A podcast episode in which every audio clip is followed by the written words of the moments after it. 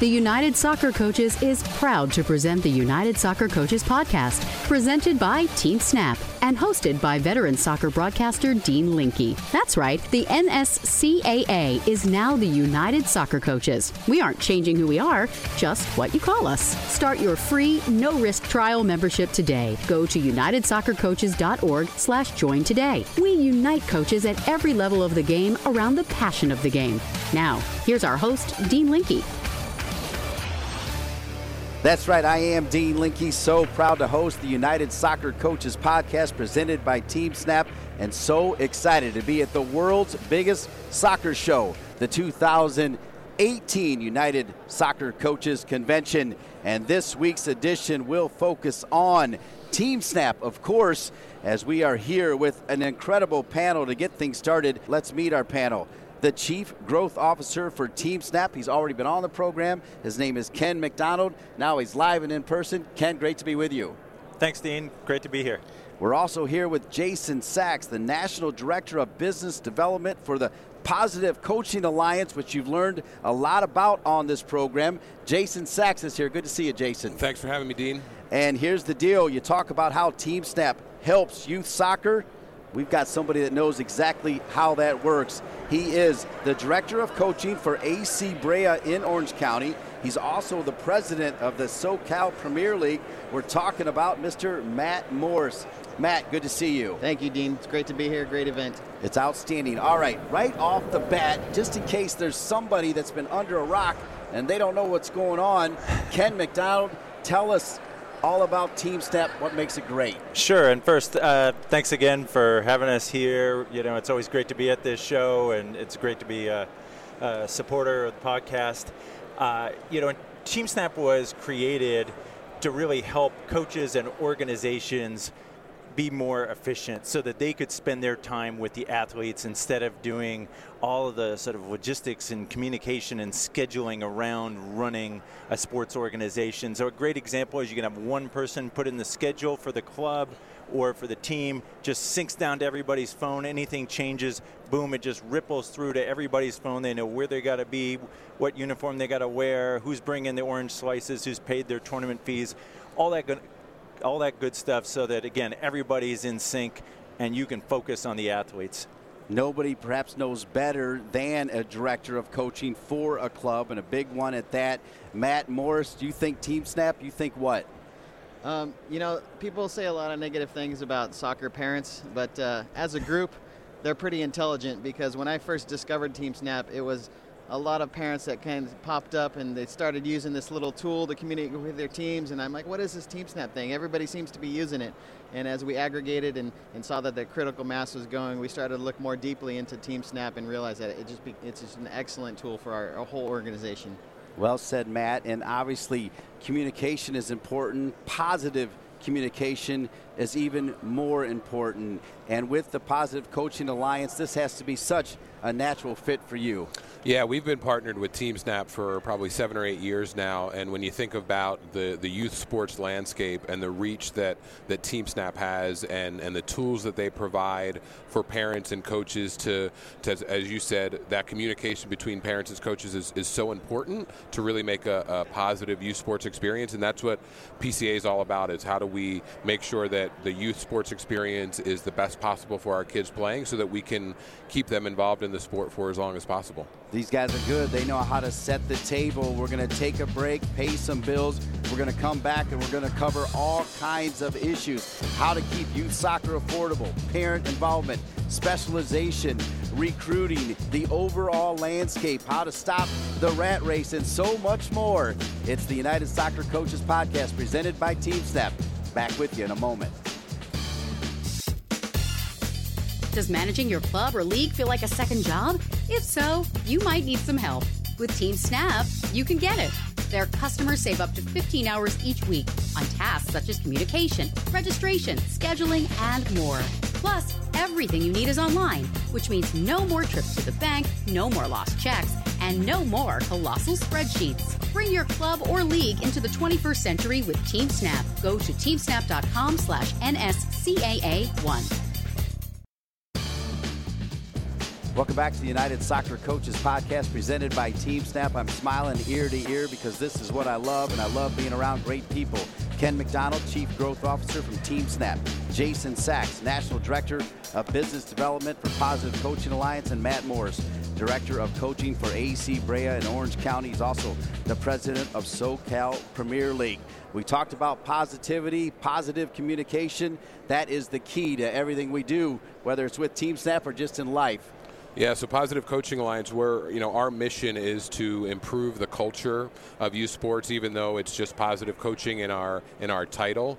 Um, we're all about culture change, and we're all about how do we work with organizations and schools to make sure that um, everybody's on the same page. Uh, when you t- talk about like team snap and communication, what better tool to make sure that everybody's on the same page? So we want to work with the league administrators, we want to work with coaches, we want to work with parents, and then even the athletes themselves, all around this positive message of you know sports isn't just about winning and losing. We want to strive to win. We're all competitive. That's really important. We're not, you know, trying to take winning and competition out of the game, but we're also, you know, not everybody gets a trophy. So how do we strive to compete at a high level and make sure that we're doing it in, in a great way? And so the the whole idea of getting the message out and the message bombardment of here are the values of our team, here's the culture of our organization, and we want to make sure that the coaches know that, the parents know that, and the athletes themselves know that. So I think that Team Snap's a platform that allows clubs to do that as well. That's Jason Sachs and Matt Morris. That is music to your ears. Yeah, for sure. Um, one of the things I learned actually it was at a, a convention a couple years ago because when I come to the conventions, I, I like to go to the ones about psychology and the mental set mindset and things like that.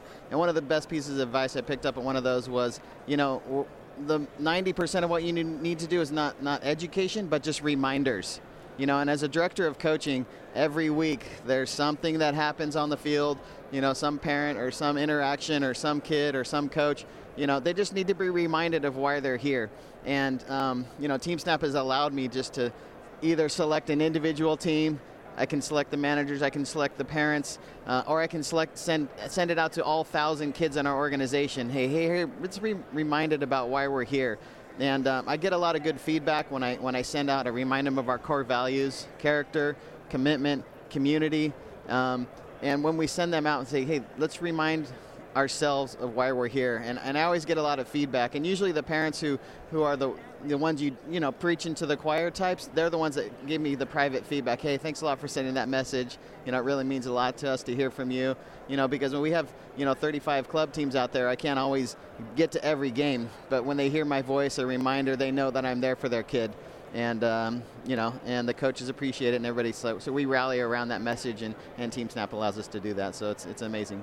And I love it. And Ken McDonald, you're all in as the chief growth officer for Team Snap, but also as a coach yourself. Yeah, I love uh, Matt's example. I, I think sometimes as if, if you've been coaching for a long time, it's easy to forget that par- oh, there's a lot of parents who this is their first time with a kid playing sports. And I, I'm oftentimes amazed at how many parents, they didn't play sports growing up. So they really don't know – what to expect. They don't know what kind of behavior uh, is appropriate. And I think exactly as, as Matt said, they're very appreciative for the, the guidance. I mean, they are they're looking for, yeah, how, how should I be with my kid before the game, during the game? What should I say after the game? So I think those sort of uh, messages, and as Jason said, got to kind of balancing that, that positive attitude with, hey, we're still here to be competitive, I think is, is dead on. I think the, the, to add to that, and, and, it goes back to Matt, is uh, of the message bombardment, but also the continuing education and continuing learning, whether you're a coach or a parent. So one of the things that, that PCA prides ourselves on is, you know, we do a lot of live workshops for coaches and parents and athletes, but when somebody walks out of that room from a two hour interactive workshop is what are they doing after that and how can PCA help that? So we have a lot of tools and resources. We have a website, pcadevzone.org. We compare that to the WebMD of, of youth sports so that, you know, if you're a parent and you're wondering, you know, as Ken said, what do I do on the car ride home with my child after the game? Or, you know, if I'm a coach and I'm trying to make sure that I'm not just teaching soccer, but I'm teaching some life lessons along with it, you come to the, the PCA website, you can do a quick search. We have videos, we have PDFs, we have articles, things like that that can all uh, be, be pushed out and you can share it with your organization. You can share it on social. And it's something that you know you need to you know, you we want coaches to be continual learners and as Ken said you know, there are going to be new people coming into an organization all the time. So, Matt, you're going to have turnover with parents, players, coaches all the time. So it's that that constant reminders and getting new information to people. Yeah, for sure. And, and uh, you know, we're not an official PCA club, but just so you know, I've been through all their materials, you know, great. and as I became a director of coaching, I knew that was the messaging I want to bring. So, you know, I've been through it all. And, you know, it's funny, uh, just last week I had a parent after a tournament, you know, they made it to the finals and I got the message from the manager through the team snap. Uh, said, "Hey, it's not the result we wanted, but good job and stuff like that." So I replied to the manager and I said, "You know, it's all about the messaging. You know, so if you, you reply, you made it to the finals of the tournament, and, and your your initial reaction was disappointment you know? And i said you know to the manager i said you know that's really not the messaging we want. We want to focus on what we can control. We can't control whether we win or lose this tournament but what we can't control hey hey hey it was great. We saw the you know you guys show integrity on the field and and uh, we really you know had a good time with our opponents and, and appreciate the competition. So if I can just capture those little bits of messaging, you know, in those little moments and just remind people, it's the messaging. And, and that's what Team Snap's all about, just getting that messaging out and um, and to be connected to all my teams. You know, my inbox is huge. You know, I've got messages coming in all the time, but just to stay connected is great. And and those little moments of reminders and, and that messaging is really good, and just reminds you of you know what PCA is doing such a good job on on, on a bulk scale around the country, um, getting those things out. I, I like just even breaking it down. One of the things I do is just break it down, and, and, and this is something I actually learned from the PCA folks is just all the different things that are are a win, right? Like not necessarily yeah. what the scoreboard yeah. is, but you know, like uh, you know, you get some new player. You know, I coach basketball, and they don't know anything, and if the first time they bring the ball up the court, the first time they take a shot, the first time they grab a rebound, those are all wins, and we talk about that a lot as a as a team, and it's amazing how excited the kids get about that. Um, you know, I had a kid who just two years ago was brand new, just really struggled uh, immensely. And this year had an amazing season, and you could see the whole team was so excited about that kid's progress. And I think it really goes actually a lot to things I personally learned from the uh, PCA. Yeah, and a, a, lot of that is, is we we talk about two things, you know, goal setting and, and focusing on effort related goals versus outcome and result oriented goals. Mm-hmm. And then also to, to Ken's point around you know a tool that we use called positive charting. So you know before a game, you could have an assistant coach or a parent help you and and basically line up a lot of different things that are effort based that different players on your team can do. So no matter what their skill level is, you know whether it's you know sprinting down the sideline on a run or whatever, or using your off foot, and then you chart those, and those are things that are effort based that kids can control. And then after the game, you're going to have good things to say about everyone on your team, and that's a tank filler for them. It ends ends ends their time on the soccer field in a positive way, and they're going to be ready to come back for the next practice or game. Yeah, for sure. Uh, a lot of times when I have our coaches meetings, um, I'll list a, a bunch of uh, variables in a game, and I'll make my coaches say, um, you know, is, is this something you can control or is this something you can't control? And to force the coaches to focus on those things you can't control, like a bad call by the referee or, um, you know, a shanked ball bounce, ticked a bad bounce or a kid making a run where, you know, maybe they made the wrong run and things like that. And so what is it that you can and can't control in the game? And the coaches need to really just focus in on that because that allows them to how to react. Um, and um, it's, it's funny, I'll, I'll, I'll, throw this in. No, we'll, we'll hit it later, but uh, just an idea about, yeah, I'll, I'll talk about now. Um, it's kind of about accountability, right? And uh, when I was thinking about how I message to my coaches, um, you know, I, I use my coaches use Team Snap to check in and everything like that. And when we have our coaches meetings, just reminded me just last week. Um, I start off the year with high expectation, but I also tell them I give them a high grace.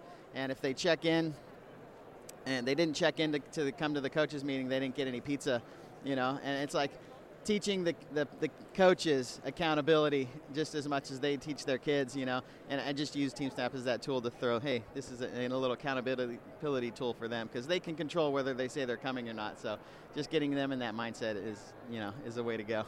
My, my, my point was actually a little tied to, to both of yours was just actually I, I love I've seen some coaches who take some of those effort based uh, goals yeah. and then they turn it into some sort of reward whether it's the coach is going to then do push ups at the end of the game mm-hmm. or they're going for ice cream or something like that and it's it is amazing to see how the kids rally you know, to have the kids, you know, to have the coach do 20 push-ups or we're going to Dairy Queen or whatever.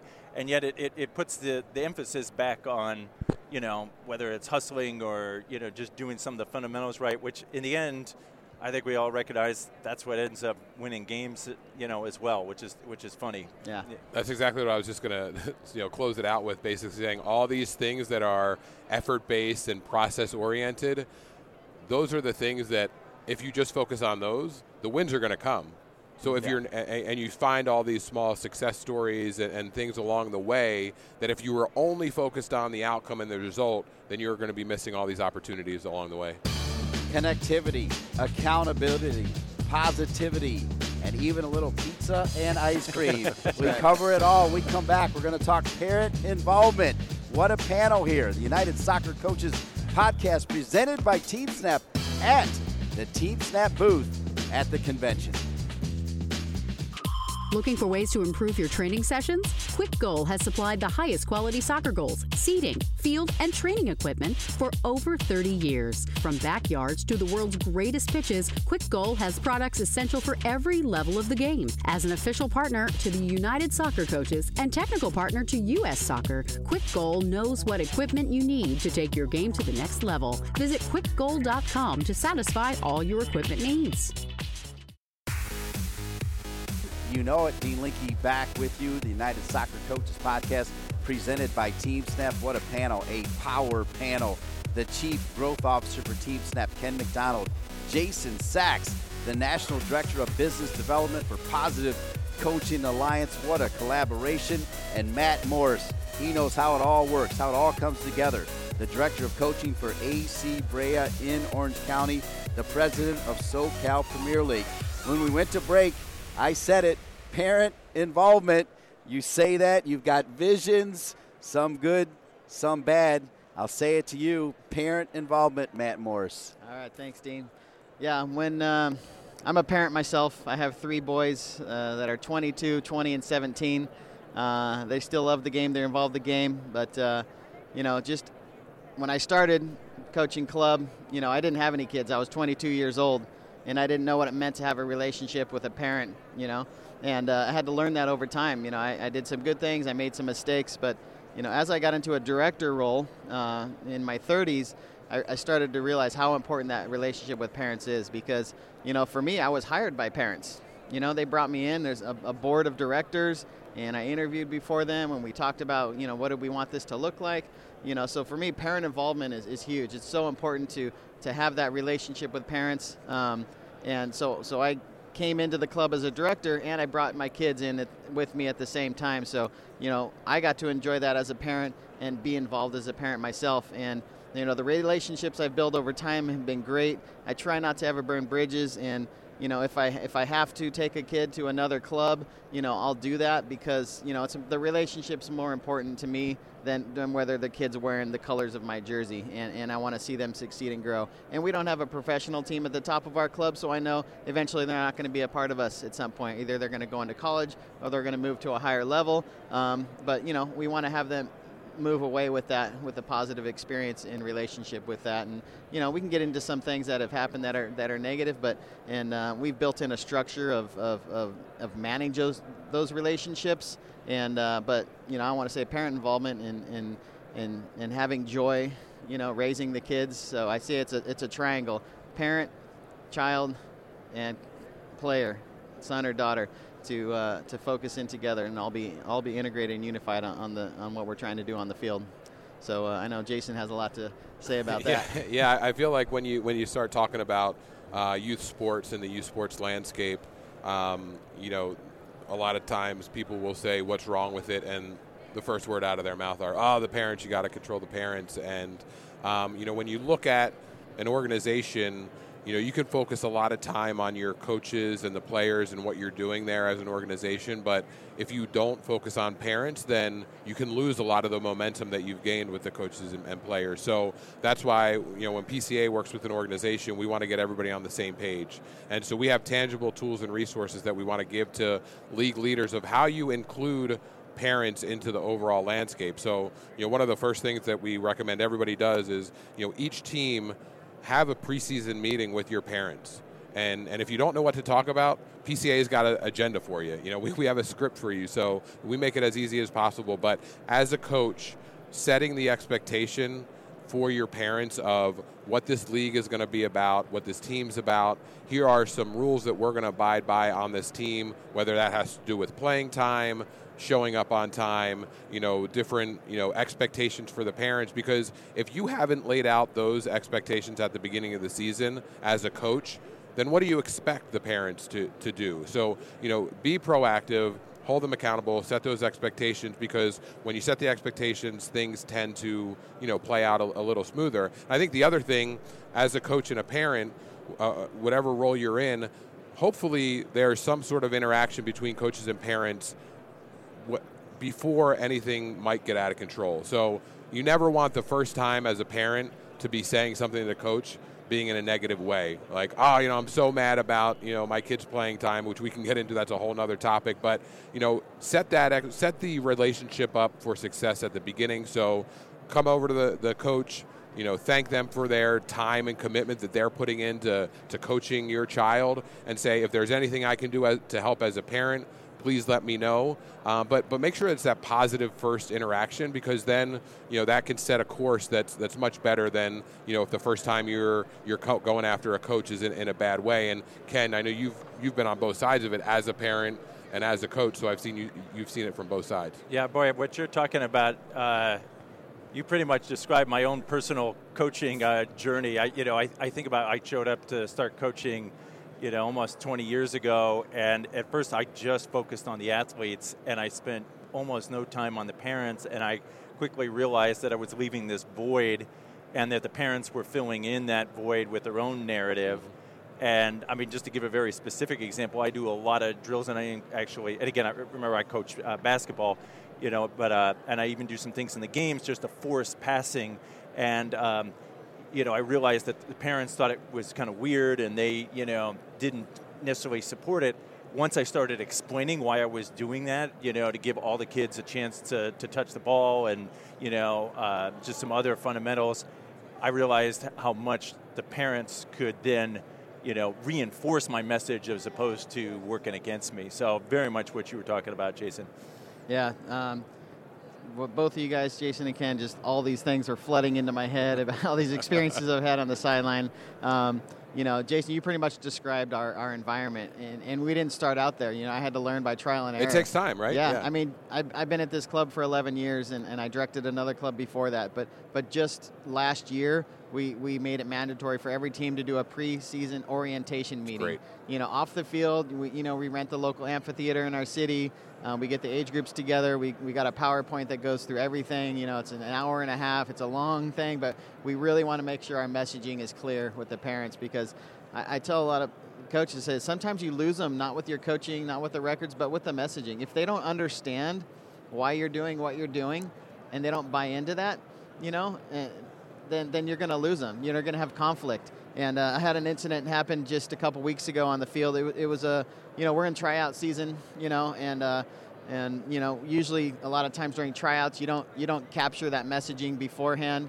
But um, you know, so a lot of new kids are coming out. But we're there. I was watching this scrimmage on the sideline, and um, you know, this dad was kind of chirping on the sideline and, and coaching his kid off to the side. And uh, you know, the manager went down and talked to him. And this wasn't a new kid, you know. Um, he's a kid who's been on the team. And then it kind of exploded. It got bigger. It got out of control. You know, the coach and the parent kind of had a little yelling thing going on. And I and I saw it happening. I, I didn't I didn't interact, but. Uh, you know, a couple days later, I got a call from the manager and the coach, and they said, hey, you know, we got to deal with this situation. What, what are we going to do here? And I said, okay, well, let's get a meeting together with the parent. Let's get the player parent agreement out there and we'll review it with them. They're like, well, we haven't done the player parent agreement. I'm like, well, I, I can't really help you then because you have you have not laid the standard, you have not set the foundation of expectation.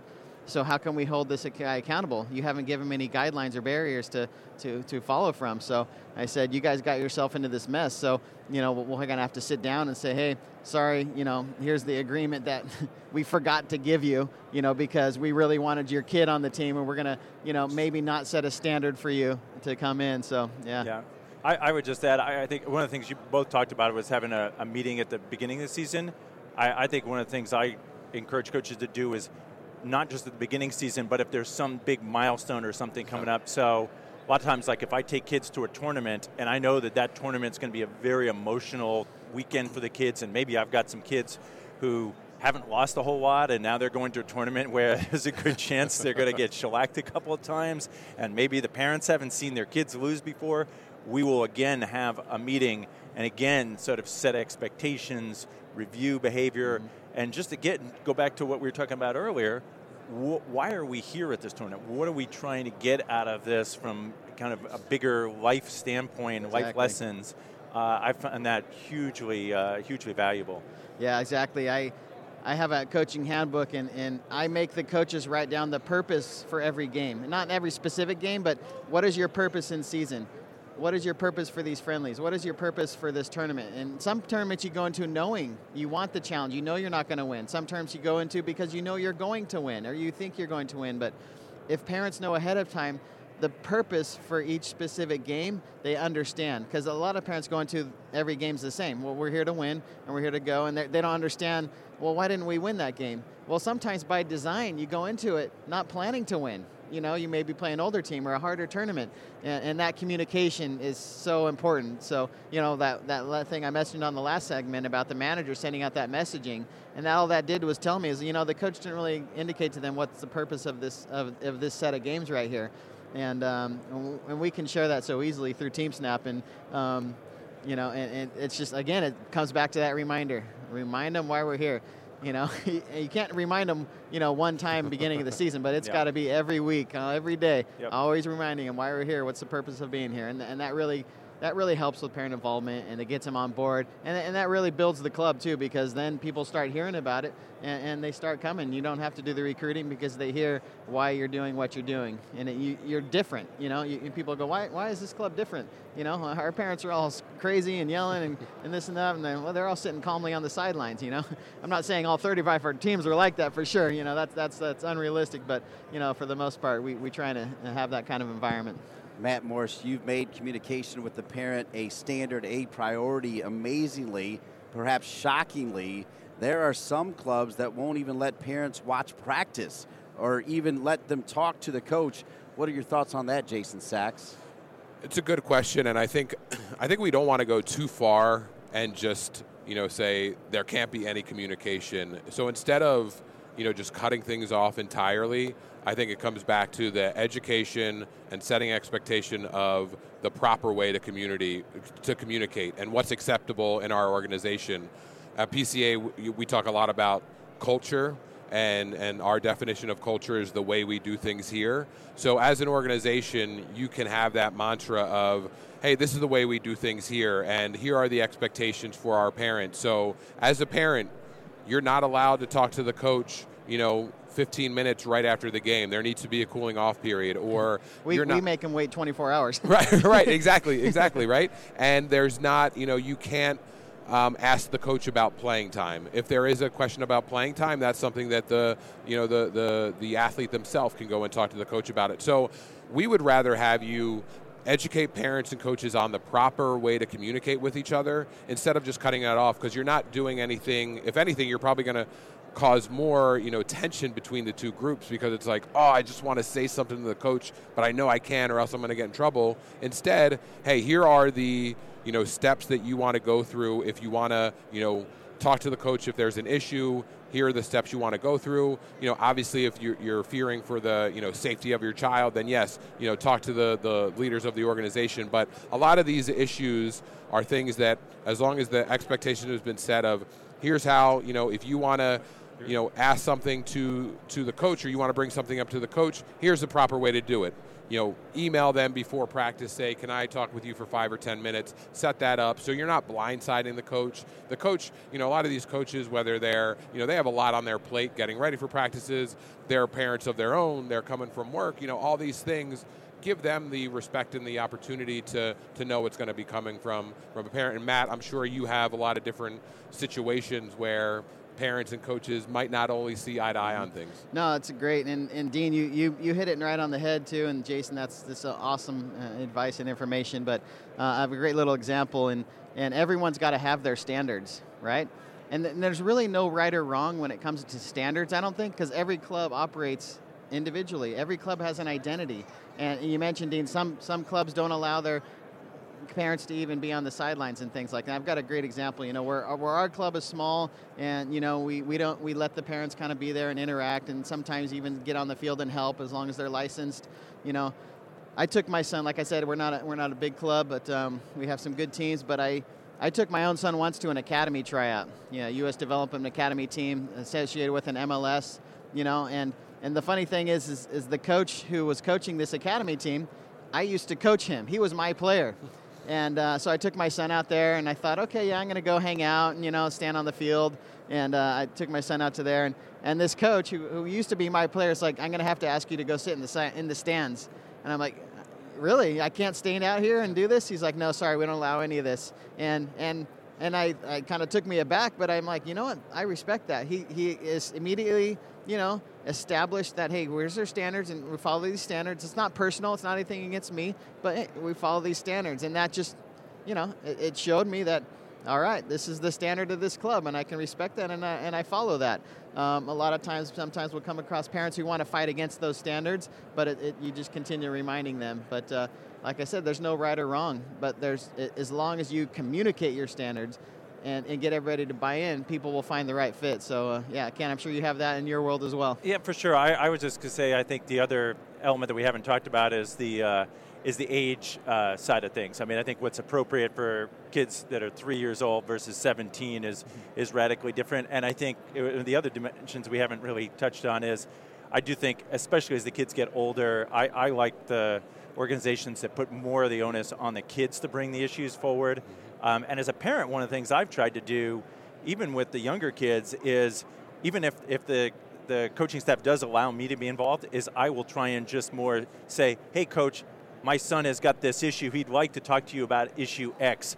Would it be okay if the two of you chatted about that? Because, you know, I know if, if kids like seven or eight, sometimes they can be kind of intimidated, but to set up early from the kids' perspective that it's their, you know, that they need to communicate. I think that's part of the life lessons of being part of a team. Yeah. Parent involvement, check that box. Positive communication, check that box. We know, boy, do we know, the landscape of youth soccer is changing every day in every way. Specialization, recruiting, super clubs, and so much more.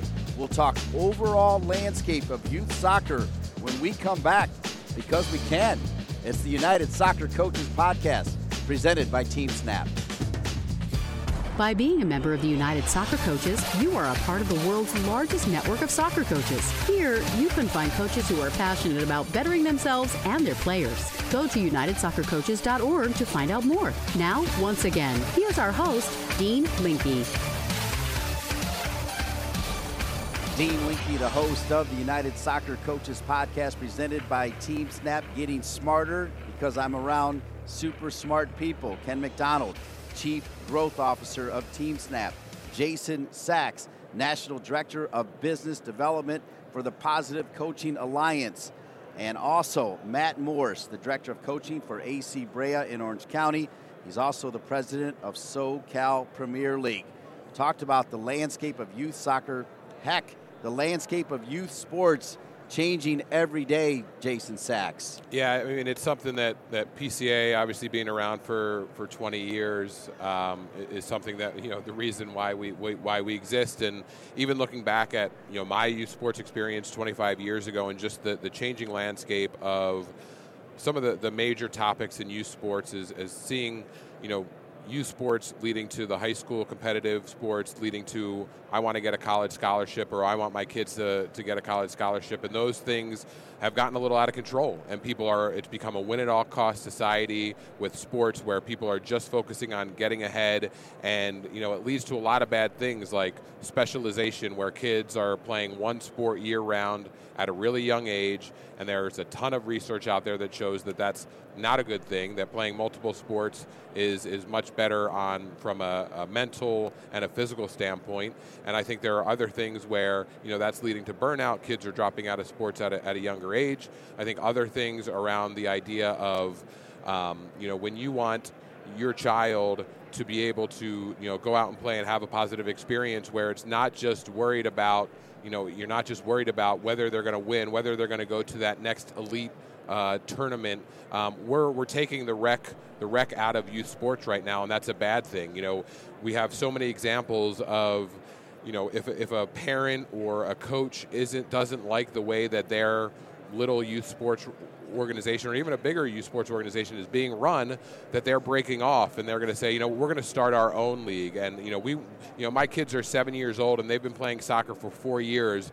We need to start traveling around you know around the state because we need to have an elite team. And so a lot of those things have just gotten a little out of hand because people forget about you know sports should be about learning, teaching life lessons, staying active, and not just focusing on the winning part. So, Ken, I know you guys have a lot of research around the changing landscape of youth sports and some different topics. So, would love to just hear some of your thoughts. Yeah, I was just going to say, uh, you know, we do a, a, survey where we look at kind of the size and type of uh, soccer organizations out there, and uh, you know, in the past we had a category for Super Club, what was just sort of a rounding error, and this was the first year that showed up on the uh, surveys, and I forget our, our, exact definition of what a super club was, but it you know was a certain size and above, and it really jumped out. and really shocked us. We were like, "Wow, this is this is changing. We have not seen this before." So, man, I know you. Uh, uh, you know, I'm in the land up- of super clubs in Southern California. yeah, it's interesting. Both of you guys, Jason and, and Ken, hit on topics that are really close to me, especially in Southern California and the landscape. And you know, really, I'll just kind of hit nationally. I mean, yesterday I sat in uh, both Paul Caligiuri's session and Sunil Gulati. You know, to hear the, the outgoing president of U.S. Soccer and hear the, the one of the um, incoming running for president, and just to hear their views and thoughts on the game. And there's so much buzz around the convention about yeah. the U.S. not making it to the World Cup, about who the next president is, about all the problems, what's right and wrong. Uh, there's a, a, publication in Southern California called Goal Nation, and you know regularly they're interviewing people and answering the question, what's right and wrong with soccer, and what are the solutions? What can we do about it? And Jason, you mentioned one thing about um, you know people go off and start their own leagues and yeah. stuff like that. I'm actually in the process of starting a league. We had a launch event last night. We're starting SoCal Premier Youth. Um, I've been president of SoCal Premier Adult League, and it's been it's been in existence since 1976, and it's all about organizing play. And our adult league is about organizing play on a local level, and uh, we want to bring that back in Southern California. And we have teams traveling, you know, an hour and a half for one game, you know, to play, and and we need to bring these clubs back together. And and I look at soccer is in a, in trends uh, I'm actually in a master's program. My last class I'm in it this semester uh, in, in, anthropology, and I'm studying sport and culture. So for the past three years, I've been investigating sport in Southern California. And one of the things I did was a history of soccer in Southern California. And, and it goes in increments in 10 years, and I'll bring us up to date. But it started in the 60s, AYSO people wanting to organize games, so they did it. You know, AYSO very successful, still going on today in the 70s. That's when the club started. You know, Coast Soccer League, I mentioned them in my event last night, thanked them for all the things they've done. But Coast Soccer started in the 70s, organizing elite level play, and it was exclusive. They, they actually turned teams away all the time because, no, this is for the elites. You know, and then the 80s, they started to open up and, and merge. And then in the 90s, you started to see clubs professionalize, paid coaches, DOCs, and and now in the 2000, the first 10 years of 2000s, you saw the super clubs start to grow, and that was the last 10 years. And then these last 10 years, right now, what you have is is just an explosion of um, development academies and franchising and, and things going away. And it used to be the biggest club was 30 teams, 40 teams. Now you've got, you know, in Southern California, the, the, the surf, 13,000 players in their club you know, and I, and there's there's they're, and they're franchising all over the place, and it's not a bad thing. It's a model, and the market allows for that, you know. And there's there's good things that are happening, but there's also an underbelly of you know where where is all this heading, you know? And I think the whole country is asking that question: Where is all this heading? What what should it look like, you know? And, and if we can go back to the player and the game and centralize on that, and, and I think we can find the answers.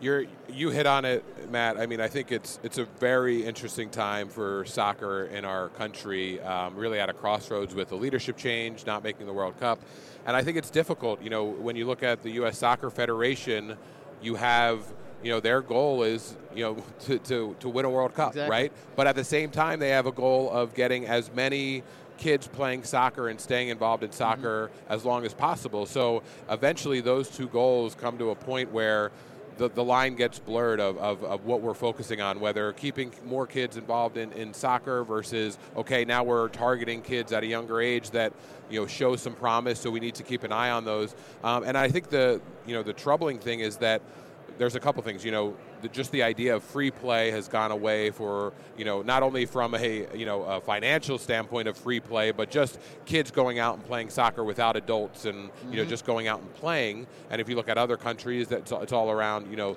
that type of style. But at the same time you know, how do we, when we get kids playing soccer, because soccer tends to be one of the first sports that kids play because it's, you know, you're out there with a ball and it's easy and you, and you could start go playing. So as kids are playing at a young age, how do we make sure that parents, coaches, organizational leaders are all on the same page of, we don't want to rush this too much. You know, and some of our PCA workshops for parents specifically, we talk about the three stages, and you know, the first stage is that romantic stage where a kid just loves the sport. They can go out and kick a ball against the wall forever, and they'll be happy. And then the next stage is the technical stage. We're bringing kids to the technical stage really early, and we're focusing on that really early. And then I think that's leading to a lot of the you know super clubs or pushing out the smaller clubs because you know, I want my kid on the elite team. I want my kid to be traveling. And if they're still playing rec, quote unquote, rec soccer by the age of nine or 10, then I feel like I'm behind when kids aren't really physically maturing until 13 and 14. So, you know, we're, we're losing out on a lot of good athletes because they haven't had the, the, the best experience. Yeah. But I, I, uh, I, was just going to, I mean, I think, you, Matt, you touch on it. It all is about what the, the kids want, though. And I think the parents and the organizations need to, to think about that. And, and you know, you just take 100 kids, right? And there's the there's the two kids that are extraordinary, and they need those ultra competitive things where you know they're going to go travel and play the best competition around. You got a, a bunch of kids you're kind of in the middle who they need some competition, but you know they, they shouldn't be out there practicing five six days a week. And you got some kids who they just want a chance to get out and burn off some energy and you know have uh, you know play a game and uh, mm-hmm. you know have it keep it real loose and it's once or twice a week and I think yeah. we just both as parents and as organizers of the sport need to remember there's such yeah. a range of what kids want. Yep. I think one of the most important things Ken and Jason both and is um, you know as I've studied multiple cultures and traveled. Um, you know, I, I've, I try to liken what's happening in the United States with, you know, what happens in other countries. You know, in, in, India, you have the caste system, and people identify you by your caste and what you're in. You don't associate with people that are in a lower caste and things like that, and, and that's not healthy. We all know that, you know, because everybody has value. But, you know, we, we've developed this caste system in, in, in the United States around sport you know, where parents associate, you know, oh, are you elite, or you, you club, or you rec, you know, and, and oh, what club do you play for? And, and it's all about kind of identifying um, who you are based on the level of jersey you wear. And and the, one of the most important, crucial things is is developing a child's identity. Like, who is this child becoming? And, and if we bring up child's where, children where their identity is in their performance, then they're never going to be successful because they're, they're never going to be able to achieve enough. And we got to change that focus on their identity being and the, who they are as a character. What they do when people aren't walking, their work ethic, when they're not, people aren't watching, their work ethic, and all those things. and and we got to step back and look at what what kind of identity are we creating, and and it starts from the top. U.S. Soccer has to define their identity as a nation, as a, as a soccer nation. Are we are we a soccer nation?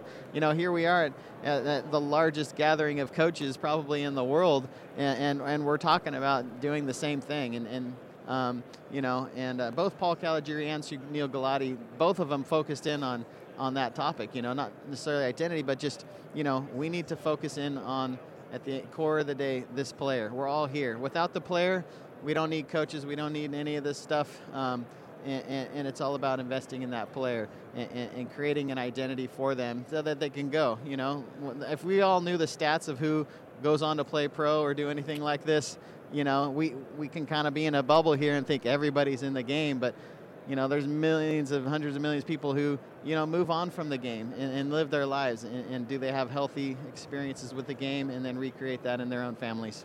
Yeah, I mean, we're, we're sitting in here in the exhibit hall and you have, you know, thousands of booths here. And I mean, and it's, you know, the signage, the business of soccer gets done here. It's a huge business, right? Mm-hmm. And, and youth sports across the board, you know, is a huge business. And it's, you know, when I was playing, it wasn't like this. When, when you all were growing up and playing, it wasn't like this. So I think the other interesting thing is that, you know, the, the horse is out of the barn. Like now we're in this environment. So what are the steps that we can take to try and, you know, not necessarily make things the way they were 20 years ago, but yeah. okay, if we're in this environment and we do have this is the landscape, how can we put in parameters? How can we make sure that we're focusing on the important things like you know, keeping kids involved longer, you know, the development of, of players and coaches and parents, um, and not just focusing on how do we get ahead, how do we make it too competitive. So I think it's it's you know it's a new reality, and you know people are going to have to adjust. And I think you know Ken and your team, you guys could speak to it probably more than anyone. Of you know 15 million users and the way people are communicating and the whole you know tech boom within youth sports alone it's just it's the landscape has changed I, I, think so much of it goes back to, you know, we talked about the parents, but I think it's a discussion the parents have with their kids, and they have it every season. And they sit down with the kids and say, what do you want to do? Because, I, I mean, and I've gone through this even with my own kids. It's amazing. There are times where your kid is super into sports and they want the ultra competitive, and there are other times where they just say, you know what, I want to dial back. This, I, I either, maybe I don't want to play this season, or I just want to play something very casual, you know, and I think I think when the parents sort of assume, hey, my kid always wants to play that ultra competitive, I think that's where we sometimes get some of these mismatches. When you have that decision discussion with your kid and really listen to what the kid says, I think it sets up for better decision making around all of this. Mm-hmm. Matt, you want to build on it? Yeah, I mean that's kind of the culture I'm trying to build in my club. Um, you know, building AC Brea for the last 11 years, I've really attempted to do that. And um, as we go, and as I start this new youth league, um, you know, I've put my head on the chopping block. You know, I put myself out there, and, and uh, I've never been one to be political or do any of that stuff. But you know, I, I, see an opportunity with everything that's going on and the craziness that we feel all around us to be like, you know what? Let, let's get back to the core and the most important thing, and let's bring clubs together to collaborate, to work together, to focus on the important things, and um, you know, and, and, can we bring this together? You know, and it's all about creating models of organizing play that makes sense for the kid. It is a new reality. The landscape has indeed changed, but it's clear that Team Snap, Positive Coaching Alliance, United Soccer Coaches, and clubs like AC Brea have core values at the top of their priorities. That's awesome. We'll be back to wrap it up when we come back. Managing your club or league shouldn't feel like a second job. With Team Snap, it doesn't have to. They help their customers save time and sanity on tasks such as communication, registration, scheduling, and more. Bring your club or league into the 21st century with Team Snap. Go to teamsnap.com slash NSCAA1. Welcome back to the United Soccer Coaches Podcast presented by Team Snap. Those of you that know me know I get excited after a big goal and I'll say, how about North Carolina FC? Well, how about the United Soccer Coaches Podcast presented by Team Snap? Final thoughts with our incredible roundtable Ken McDonald, Chief Growth Officer from Team Snap, Jason Sachs, National Director of Business Development, Positive Coaching Alliance, and Matt Morris, Director of Coaching for AC Brea, president of the SoCal Premier League. Final thoughts time. We start with the Chief Growth Officer of Team Snap, Ken McDonald. Yeah, thanks, Dean. You know, when I uh, when I think about how to approach sports, I, I really go back to my own uh, life. Sports was such a huge part of, of, th- of, my life growing up. I played like six, seven sports, and I just, you know, I had a really one coach in particular who really showed me how much uh, I, I was capable of doing, and that just led to so many things in my life. And I, I think so much of what we're talking about here uh, brings me back to that. And I guess if I had one message to pass on to people, it would just be go back and think about how sports impacted you, and how can you bring that to your coaching every every day. Um, and you know, if, if, folks would like to hear more about TeamSnap, we've got information on our website at www.teamsnap.com. Final thoughts, Jason Sachs, Positive Coaching Alliance. Thanks, thanks for having me, uh, Dean. This has been a great, great conversation. And I mean, as I look, this is my second year at, at this show, um, and I think each year the the attendance has grown over the last few years. So there's obviously a lot of passion around soccer and, and youth sports in general in our in our country. And I think it's it's now our job to make sure that we um, put that passion in the right direction and make sure that it's it's utilized in the right way and we're providing the proper tools and resources for everybody that's involved in the game, whether it's a you know a club leader, uh, you know a coach, a parent, or, or the athletes themselves. So uh, to give a quick plug of, of where you can find some resources from PCA, go to our, our resource center. It's pcadev, zone.org. It's like the, the WebMD for youth and high school sports. You can find a lot of great videos and tools there, whether you're a coach, parent, athlete, or club administrator. So uh, we're looking forward to the future of youth sports in our country. We think there's obviously a lot of work to be done, but but we definitely can can, can make it uh, you know a positive place where kids can play sports. Final thoughts, Matt Morris, AC Brea. Hey, thank you, Dean. It's it's been amazing getting to know everybody here, Jason and Ken and and Dean, and just being a part of this. Thanks for the invitation. And um, you know, just a couple things. Um, just first off, Team Snap. Um, I really love the product. It's it's changed myself, my ability to lead and direct and be connected to everybody in the organization, you know, at, at, the click of a button through the app. And, and the, the, response team has been great to help me through their new product lines. We ran our, our recreational league through Team Snap tournaments, which is a really new product. And, and it really was just amazing to, to make ease of use you know, communication, and then to really focus on the main thing. And, and since we're at the, the, the United Soccer Coaches Convention, I just want to speak to the coaches here. Um, you know, there's there's two types of coaches. There's a transformational coach, and then there's a transactional coach. If at any time you're looking at the player and asking them, what can they do for me and my team, and you're looking at it the wrong way. You know, your job as a coach is to be a transformational person in their life. Your job is to impart in them uh, an identity where it's not based on performance. Their identity is based on their, them, them as a human being and their value. And um, if we can approach the game like that, and we can collaborate with other coaches and just stay on message, stay on point. There's a lot of different groups here vying for, for control of, of, of you know the, the country, uh, small areas and things like that. You know, but we need to continue to remind ourselves what our message is, and that's be transformational in the lives of kids, so that they still play when they when they're adults because they love the game and they introduce their kids to the game. We we really do need to increase the numbers of, of players in this in this country, and, and it all starts from that in, in loving the children and creating a good environment for them. Matt Morris, thank you so much. Thank you.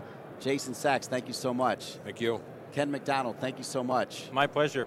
I want to thank our producer, Kyle Lang. Also want to thank Brett Rhodes with Team Snap and Ashley Goodrich with the United Soccer Coaches. For everybody, I'm Dean Linke.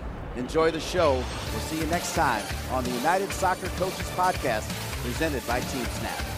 The NSCAA is now United Soccer Coaches. We aren't changing who we are, just what you call us. Start your free no-risk trial membership today. Go to unitedsoccercoaches.org/join.